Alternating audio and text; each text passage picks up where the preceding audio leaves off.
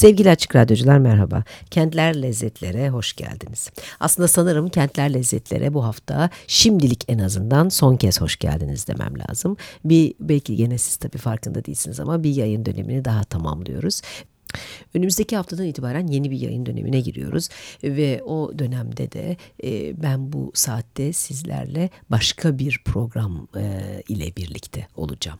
E, epey uzun bir zamandır e, kentler lezzetleri benimle dinliyorsunuz, birlikte seyahat ediyoruz, e, keyif aldığınızı ümit ediyorum. Ama belki artık çok yormuşumdur sizi gelip gezip dolaştırmaktan. Onun için e, biraz daha farklı bir şey yapmaya çalışacağım. E, onun ne olduğunu da programın sonuna doğru size azıcık şöyle anlatacağım ama e, bu hafta şimdi geçen hafta kaldığım yerden Kentler Lezzetlerin şimdilik son bölümü olan e, Tokyo'nun e, son lezzetleri kalan, yedekte kalan söylemediğim son lezzetleri üzerine sizinle birazcık sohbet etmek istiyorum. Önce izin verirseniz. Ee, üç haftadır Japonya'nın başkenti ve dünyanın teknoloji başkentlerinden en önemlisi diyeyim. Japonya'nın başkenti olunca otomatikman teknolojinin de başkenti oluyor çünkü. Tokyo'da gezip dolaşıyoruz. Enteresan olan e, size e, çeşitli vesilelerle anlatmaya çalıştığım gibi e, Tokyo'daki e, zıtlık, çarpıcılık. E, Japonya bir gelenek ülkesi e, ama öte yandan bahsederken geleneğin başkenti demek çok zor Tokyo için. E, işte e, teknolojinin başkenti falan şeklinde anlatmak gerekiyor. Zaten Japon yaşantısında mutfak da dahil olmak üzere her boyutta insanı en fazla çarpan şeylerin başında da bu zıtlığın o yarattığı lezzet tat e, geliyor. Yani ortada bir tat bir lezzet var ama artık biliyorsunuz hissediyorsunuz ki bu sizin e, geleneksel Japon tadı, geleneksel Japon yaşamı, geleneksel Japon sanatı gibi e, saf haliyle kalmış olsaydı hissedecek olduğunuzdan çok farklı. Japonlar dünyaya açılmakta çok gecikmişler e, ama bunu bir kere gerçekleştirdikten sonra da e, hani çok da e, farklı boyutlarıyla içselleştirebilmişler bu açılmayı başka e, kültürlerden alabildiklerini. İnsanı şaşırtacak kadar kendi kültürlerine sadık ve insanı şaşırtacak kadar global olabiliyorlar. Dediğim gibi bu mutfağa da yansıyor. E, üç haftadır çeşitli şeylerden bahsettik. Tokyo bütün büyük şehirler ve bütün başkentler ve megapoller gibi esasında bütün ülkenin tadını, lezzetini, kültürünü, birikimini, geleneğini de yansıtıyor bir açıdan. Nasıl biz İstanbul'da Urfa kebabını da Ege Girit lokantasını da ve aynı zamanda Karadeniz pidesini de e, belki de hatta olduğu yerden bile daha iyisini, en iyisini bulabilecek adresleri e, çok istersek arayıp bulup keşfedebiliyorsak nasıl New York'ta işte bütün bir bir e, hatta e, ve Londra'da aynı şekilde hatta bütün ülkenin değil de bütün dünyanın lezzetlerini bulabiliyorsak Tokyo'da tabii biraz öyle. Tokyo'da yemek yediğiniz zaman tabii ki biraz e, hani bütün ülkenin tadından bir şeyler tatmış oluyorsunuz. Buna rağmen Tokyo'ya özgü sadece Tokyo'lu olan şeyler de yok mu? Tabii ki var ama Tokyo biraz böyle e, hani bunlar Tokyo'nundur denmeyecek kadar e, artık genişlemiş sanki bütün ülkeyi kol kanat sarmış gibi duruyor. Zaten de bir, bu hemen yanındaki Yamaha falan başta olmak üzere Osaka vesaire ülkenin bütün o büyük şehirlerinde e, Tokyo'nunkine benzer onu taklit eden izleyen bir batılılaşma bir yaşam kalitesinde standartında teknolojik düzeyinde bir batılılaşma söz konusu en azından. Tabii her birinin geleneksel yaşamı koruyan mahalleleri var ya da ne bileyim işte Kyoto veya Kamakura gibi çok daha geleneksel hayatı olduğu gibi muhafaza muhafaza etmiş kentler de var bütünüyle. Ama sonuçta bir dünya kentinden bahsediyoruz Tokyo'dan bahsettiğimiz zaman. Ne kadar kendilerine kapalı olduklarını, ne kadar e, nezaketle sizi çok başlarının üstünde taşıyarak sizi dışladıklarını oraya gidip görmeden, yaşamadan hayal etmek bile zor. Ama buna rağmen kendinizi dışlanmış hissetmeyip buraya geri gelebilirim tekrar. Hatta belki bir süre burada yaşayabilirim. E, çünkü lezzetler, e, algılanabilecekler çok fazla diye de bir duyguya kapılıyorsunuz doğrusu. Ee, geçtiğimiz programlarda biraz e, bahsettiğim e, yeme içme vaziyetini belli bir yere getirip bırakmıştım. İşte tabii ki e, tempura'dan, tempuranın Tokyo'ya ve e, Japonya'ya nasıl geldiğinden ve tabii ki sushi'lerden ve sashimi'lerden ve sushi ve sashimi yemenin en önemli e, yardımcısı, baş kurallarından birisi olan wasabi'den falan kısaca bahsettik. Ama şimdi şöyle bir toparlayıp e, Tokyo'da damağınızda kalacak lezzetler denince neler yaşanacağını belki belki biraz bir kısmı ilk üç programın tekrarı gibi gelse de size bir özetlemek istiyorum ki Tokyo'dan e, gidersek veya hayalimizde gitmiş olursak nasıl bir tatlı ayrılacağımız iyice aklımıza yer etsin. E, dört programı buna ayırmış olduğumuza değsin. E, şimdi Japonya dışında Japon mutfağı denince hemen akla sushi geliyor tabii bu doğru ama Japon mutfağı tabii çok daha başka boyutları olan da bir mutfak. Ben e, Tokyo'da bir dostumun evinde yemek yemek e, e, ayrıcalığına uğraştığım için ev yemeğinin en azından e, çarşı yemeği diyebileceğimiz hani bizim nasıl özellikle Güneydoğu Anadolu mutfağında vardır kebap hiçbir zaman evde pişmez çarşı yemeğidir. Aynı şekilde çarşı yemeği denilecek ve evde aslında hiçbir zaman pişirilmeyen yap, pişen bir şey değil ama neyse yapılmayan e, sushi'nin e, farkını iki e, yani sanki iki değişik mutfakmışçasına farkını e, tadabildiğim için bunu sizlerle paylaş, paylaşmak istiyorum. E, Tokyo mutfağı başka farklı lezzetleri de içinde barındırıyor. E, sushi de aynı şekilde e, sushi barlarda sadece tüketilen ve e, işte daha çok yahut en çok tüketilen ve hani insanların e, yemek sofralarına evde koymadığı bir şey. Peki evde ne koyuyorlar yemek sofralarına? E, valla doğrusunu isterseniz e, uzak doğu mutfaklarının hepsine ortak e, özellik olarak yerleşmiş olan o böyle içinde noodle dediğimiz kalın makarnaların bulunduğu e, çorbalardan bol miktarda yedim e, ve çok da lezzetli. Yani ben Japon mutfağını çok uzun süre tüketebileceğimi düşünmüyorum. Hani tatmak için bir delikatesen, bir değişiklik olarak çok hoş ama sürekli Japon mutfağıyla yaşar mıydım? Zaten hakikaten iddia edildiği kadar sağlıklı mı? Ben bunları biraz sorguluyorum açıkçası. Çünkü bu kadar çok çiğ et yemek her ne kadar kolesterol ve kalp hastalıkları açısından çok güzel bir sonuç yaratmış olsa da işte çünkü hiçbir zaman bir yağda kızarmıyor. Etin en yağsız kısmı yeniliyor. Sadece balık yeniliyor vesaire.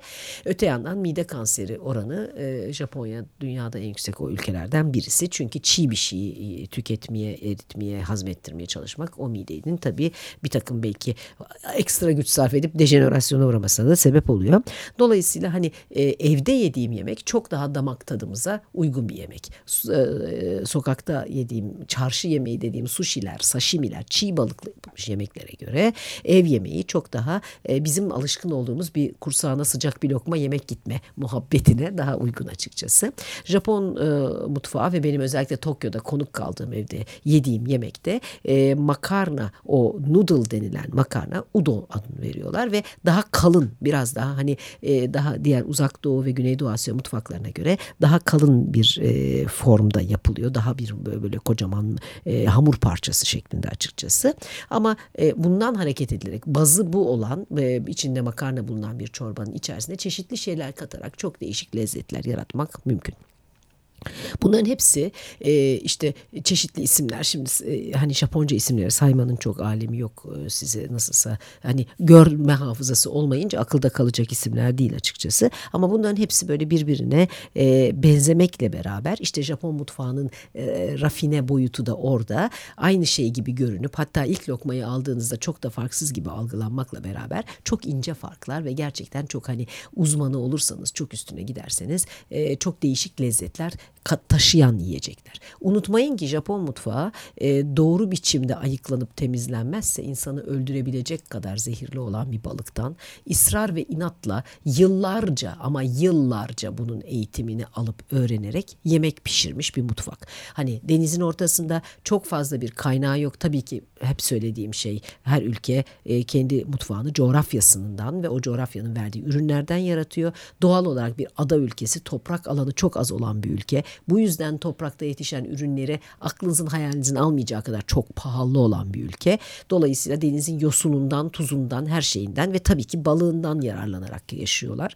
Buna rağmen o kadar çok balık bolluğunun içinde illaki o balon balığı denilen bir tane bir balığı da pişirip yiyecekler. Bunu ancak Japonlar yapabilir. Bu kadar disiplinli bir inançla bir şeyin peşinden gitmeyi ve onu yapmayı öğrenmek için böyle yıllar 8-10 yıllar falan harcıyorlar. Çünkü eğer yanlış ayıklarlarsa o balığın içindeki zehir ilk lokmayı aldığında insanı öldürebiliyor. Böyle bir akıl hayal almaz toplumun e, böyle bir hayranlıkla izlediğim azmin ve işte e, bir yandan da e, farklılığın neyse e, paylaşılması çok enteresan bir yer açıkçası. Tokyo'nun lezzet kısmı insanı çarpıyor. O mutfağı sevseniz de sevmeseniz de kentin kentin lezzetlerinden daha önce zaten çok uzun bahsettim. Yeterince çarpıcı olduklarını vurguladım. Ama e, yani tabii ki e, le, kent, bir kentten alınan lezzetlerin en başında yemekler de geldiğine göre sıra oraya gelince Japonya ve özelliğinde de tabii Tokyo e, biraz aslında başka kentlerden daha fazla bir yerlere insanı götürebiliyor. Önünde ufuk açabiliyor öyle söyleyeyim. Belki bize daha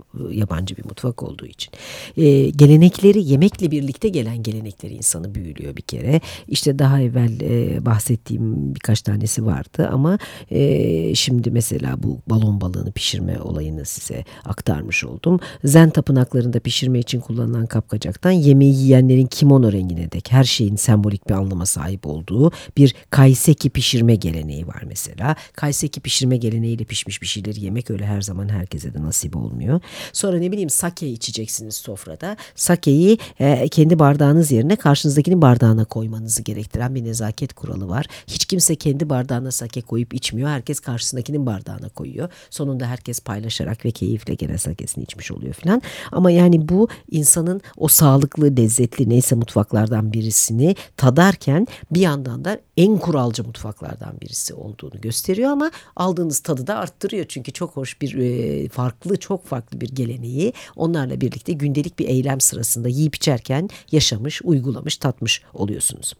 E, Tokyo'da beni yeme içme anlamında en çok etkileyen yerlerden birisi daha önceki programlarda sanırım geçen programda biraz bahsettiğim ve sonra biraz daha e, detayına gireceğim dediğim bir mekandı. Onu size anlatmadan geçmek istemiyorum. Tsukiji, e, Tokyo'nun balık pazarı gerçekten de yani tabii ki bu merak meselesi. Gittiğiniz bir kentin önce kalkıp çarşısını, pazarını ve özellikle de balık pazarını gezmeniz beklenen bir şey değil aslında. Hani benim gibi konuyla ilgili buna meraklı falan olmanız lazım. Zaman kaybı bile olabilir başka insanlar için. Ama Tokyo'da öyle değil. Tokyo'da zannediyorum ki muhakkak görülmesi gereken turistik mekan falan diye bir şey olabilseydi eğer hani e, turistik yanlış oldu. Turistik olmayan muhakkak görülmesi gereken bir mekan olabilseydi balık pazarı onlardan birisi olurdu diye düşünüyorum düşünüyorum. E, tabii biraz koşulları zor çünkü orası aslında hiç turistik değil ve insanlar oraya gitmesinden çalışanlar son derece tabii ki sinirleniyorlar. Çünkü ayak altında dolaşan bir takım insanlar güvenliği çok sağlanabilmiş bir yer değil. Islak yerler, vıcık vıcık her tarafta balıklar ve çok hızla böyle e, motorlu e, bir şey motosiklet benzeri, triportör benzeri bir takım e, yük taşıyıcı arabalarla aradan geçip bir şeyleri bir yerlere götürmesi gerekiyor. Yani trafik olmaması, yaya trafiğinin olmaması gereken bir alandan, bir hangarın içinden bahsediyoruz. Ortalık yerinde siz dolaşıyorsunuz. İnsanlar da size çarpmamaya çalışarak geçiyorlar falan. Muazzam bir kar. Ya ben oradan ayrıldığımda başım dönüyordu öyle söyleyeyim. Öyle bir karmaşa. Ama çok lezzetli. Neden? Çünkü hem gelenek olarak hem balık diye delirmiş balıkla yaşayan bir mutfağın ana malzemesini yerinde bu kadar hem de bize çok da tanıdık olmayan epeyce yabancı bir takım balıkları orada görmek keyifli. Hem de sonrasında yiyeceğiniz yemek çok keyifli. İsterseniz baştan bir anlatayım. Bir kere Tuzukiji'nin e, tadını çıkarmak yapmak için sabahın dördünde yollara düşmek gerek. Ama karşılığında da kahvaltınızı Japon işçilerle haşlanmış pirinç üstü çiğ balık olarak yemek ve e, sadece yediğiniz yemeğin değil kentin çok güzel bir geleneğinin daha tadına varma şansınız var. Ama e, tabii ki işte biraz evvel söylediğim gibi dikkatli olacaksınız. Yanınızdan yıldırım hızıyla kilolarca balık taşıyarak geçen o işte triportör, forklift aklınıza ne geliyorsa bin bir çeşit makineden çarpmadan ayakta kalmayı başarmanız lazım. E, doğrusu hakikaten Tsukishi'nin içindeki trafik yeryüzünün en kalabalık ana yollarındaki en karmaşık trafikten daha hani yoğun demem abes olur ama daha tehlikeli. Çünkü bir kural kaide yok. Biraz evvel söylediğim gibi bir hangarın içinde kaygan ıslak zeminin üzerinde son hız bir yerlere bir şey bir anda işte e, e, mezat devam ediyor. E, küçük odalarda yerlerde tonlarca ağırlığında balıklar onların her birisi bir yerlere gidiyor geliyor hani her birisi benim kadar desem öyle iri balıklar falan ama işte o pazarın içinde akan yaşam o denli canlı renkli ve lezzetli ki o kentin tadına varmak adına tüm tehlikeleri göze almaya doğrusunu isterseniz değiyor. Şimdi e, Tsukiji e, yani e, Tokyo Balık Pazarı e, özellikle önemli çünkü Tokyo yemek dünyasının bel kemiğini balık oluşturuyor deniz ülkesi olarak. Eğer balık yemeselerdi ne yapacaklardı bu insanlar diye bakacak olursanız e, gayet tabii ki e, et yemekleri veya işte ne bileyim meyveleri filan sebzeleri demeye dilim varmıyor. Var ama e, topraktan yetişen ürünler e, daha önce de söylediğim gibi çok kısıtlı olduğu için hem çok pahalı hem de bunları e, kullanarak geliştirilmiş enteresan lezzetli yemek sayısı çok az. Yani insan şaşırıyor. E, bir deniz yosununu kullanıyorlar. O yosundan mesela çorba yapıyorlar. Balık yiyorlar ve o balığı da bir şekilde terbiye edip uğraşıyorlar.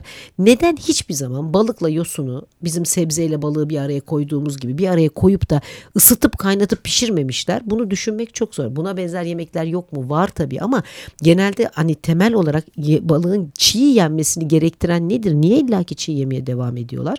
Tamam artık geleneksel bir hale gelmiş. Artık lezzet olarak çok benimsenmiş filan ama hani tarihine bakacak olursanız geçmişine ateş de var. Ee, bir şekilde ısıtılabilen piştiği zaman çorbanın içinde olduğu gibi lezzet verdiğinde bildikleri toprakta yetişsin veya denizden çıksın. Bir takım yeşillik yani veya sebze diyeceğimiz e, malzeme de var. Fakat nedense tamam çiğ olanını da yemeye devam ediniz ama hani ikisini bir araya koyup pişirerek yemek akıllarına gelmemiş veya istemiyorlar, reddediyorlar her neyse.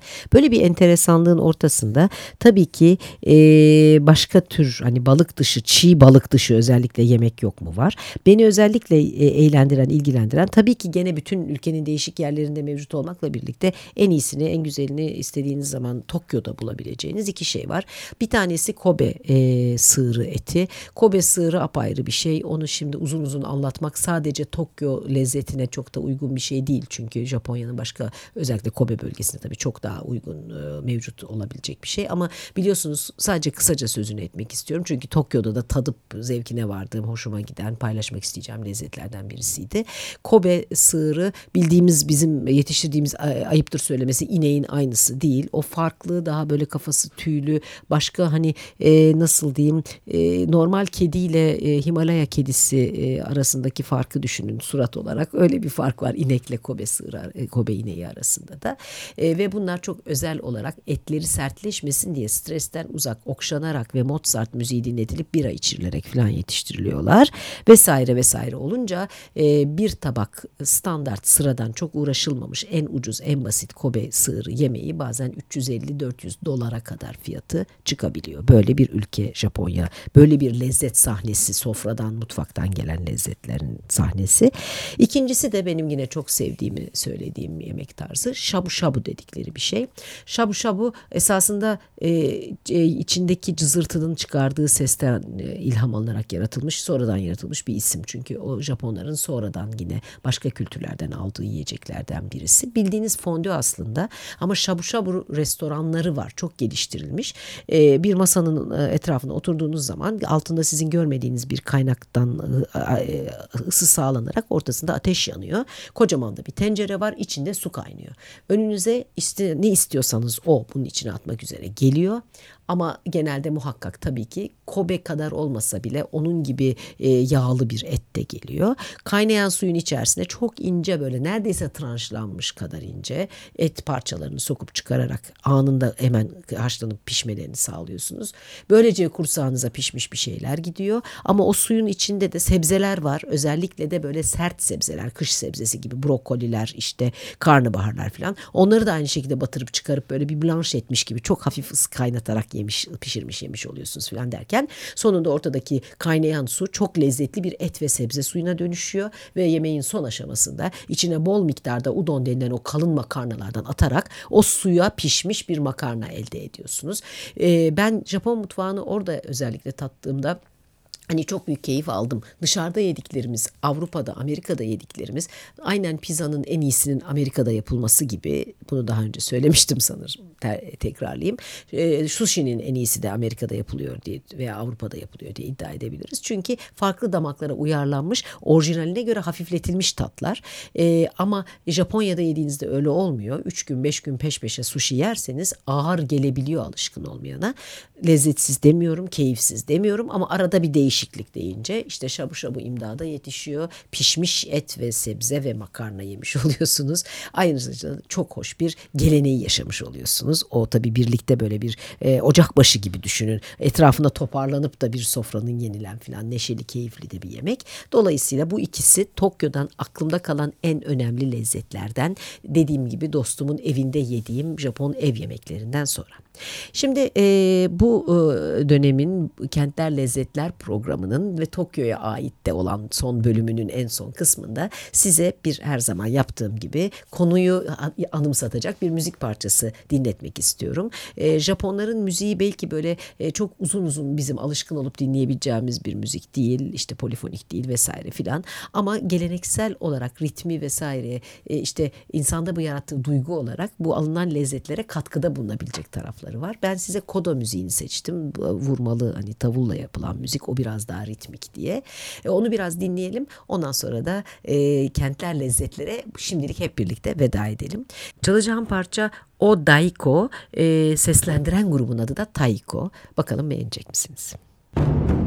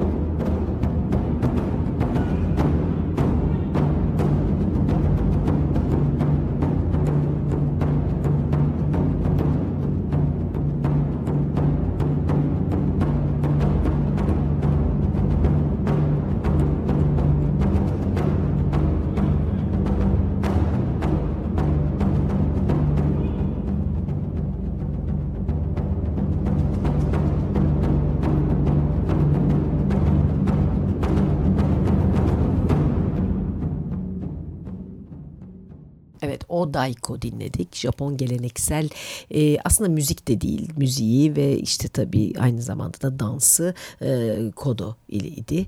E, ben bunu seçtim çünkü e, Japonya'ya ve Tokyo'ya dair alınabilecek lezzetlerin veya kabul edilmesi gereken renklerin en önemlilerinden birisini disiplin ve e, askeri e, nasıl diyeyim irade e, hani e, illa askerlik olması gerekmez. İradeyi tanımlamak için kullanıyorum. E, sertliğini neyse bana hatırlatan bir e, ritmi tutturuyor. Japonların günlük yaşamının ritmini benim kulağımda yankılandırıyor doğrusunu isterseniz kodu.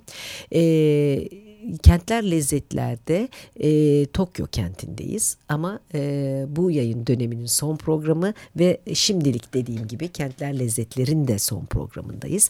Hep beraber uzakta bir kenti belki de dört sefer e, haftadır hakkında konuştuğumuz halde hala tamamlayamadığımız büyüklükte bir kenti tatmaya, lezzetlerini birlikte keyfini çıkarmaya çalıştık. E, bir belli olmaz ileride bir zaman tekrar bir başka program Kentler Lezzetler programına geri döneriz. Bakarız başka kentlerin ve o kentlerin bize sunduğu lezzetlerin birlikte tadına bakıyoruz. Ama şimdi önümüzdeki yayın döneminde artık başka bir şey yapmak istiyorum. Fonda duymaya başladığınız müzik aslında bu programın e, jingle müziği. Bundan sonra e, Açık Radyo'da Cuma günleri saat 2'de 14'te beni e, bu müziğin ardından karşınızda bulacaksınız. E, program biraz farklı olacak. Adı e, laf söyledi Balkabağı. E, biraz sürpriz olsun ne olduğunu e, program başlayınca öğrenin. Ama kısaca şöyle söyleyebilirim. Konumuz tabii ki gene yiyecek içecek olacak. Ama burada biz derdini yeme içme üzerinden iyi biçerek anlatan sözleri esas alacağız, temel alacağız ve sohbetimizi bunun etrafına oluşturacağız, konumlandıracağız. E, umuyorum hoşunuza gidecek, umuyorum birlikteliğimiz devam edecek. Kentler Lezzetler'in bu son e, birkaç yayın dönemi boyunca yine yayınlanan e, sohbetlerinde yanımda olduğunuz, beni dinlediğiniz, desteklediğiniz için çok teşekkür ediyorum. Bu yolculuklara sizinle çıkmak çok keyifliydi ama laf söyledi bal kabağında da başka tür yolculuklara beraber çıkacağız. Yeme içme dünyasının insanı her seferinde yeniden ve yine yeniden e, eğlendiren, büyüleyen, çarpan bir sürü başka boyutunu e, değişik bir perspektifle, başka bir metotla yine birlikte e, inceleyeceğiz, mıncıklayacağız diyeyim azıcık tabiri mazur görürseniz. Bir kez daha beni dinlediğiniz, bu programa destek verdiğiniz için teşekkür ederek bu haftada sizin huzurlarınızdan ayrılıyorum. Önümüzdeki hafta Laf Söyledi Bal Kabağı'nda bir arada olmak üzere yaşamınızın tüm boyutlarına her zaman olduğu gibi bugün de bolluk, bereket ve lezzet diliyorum. Hoşçakalın.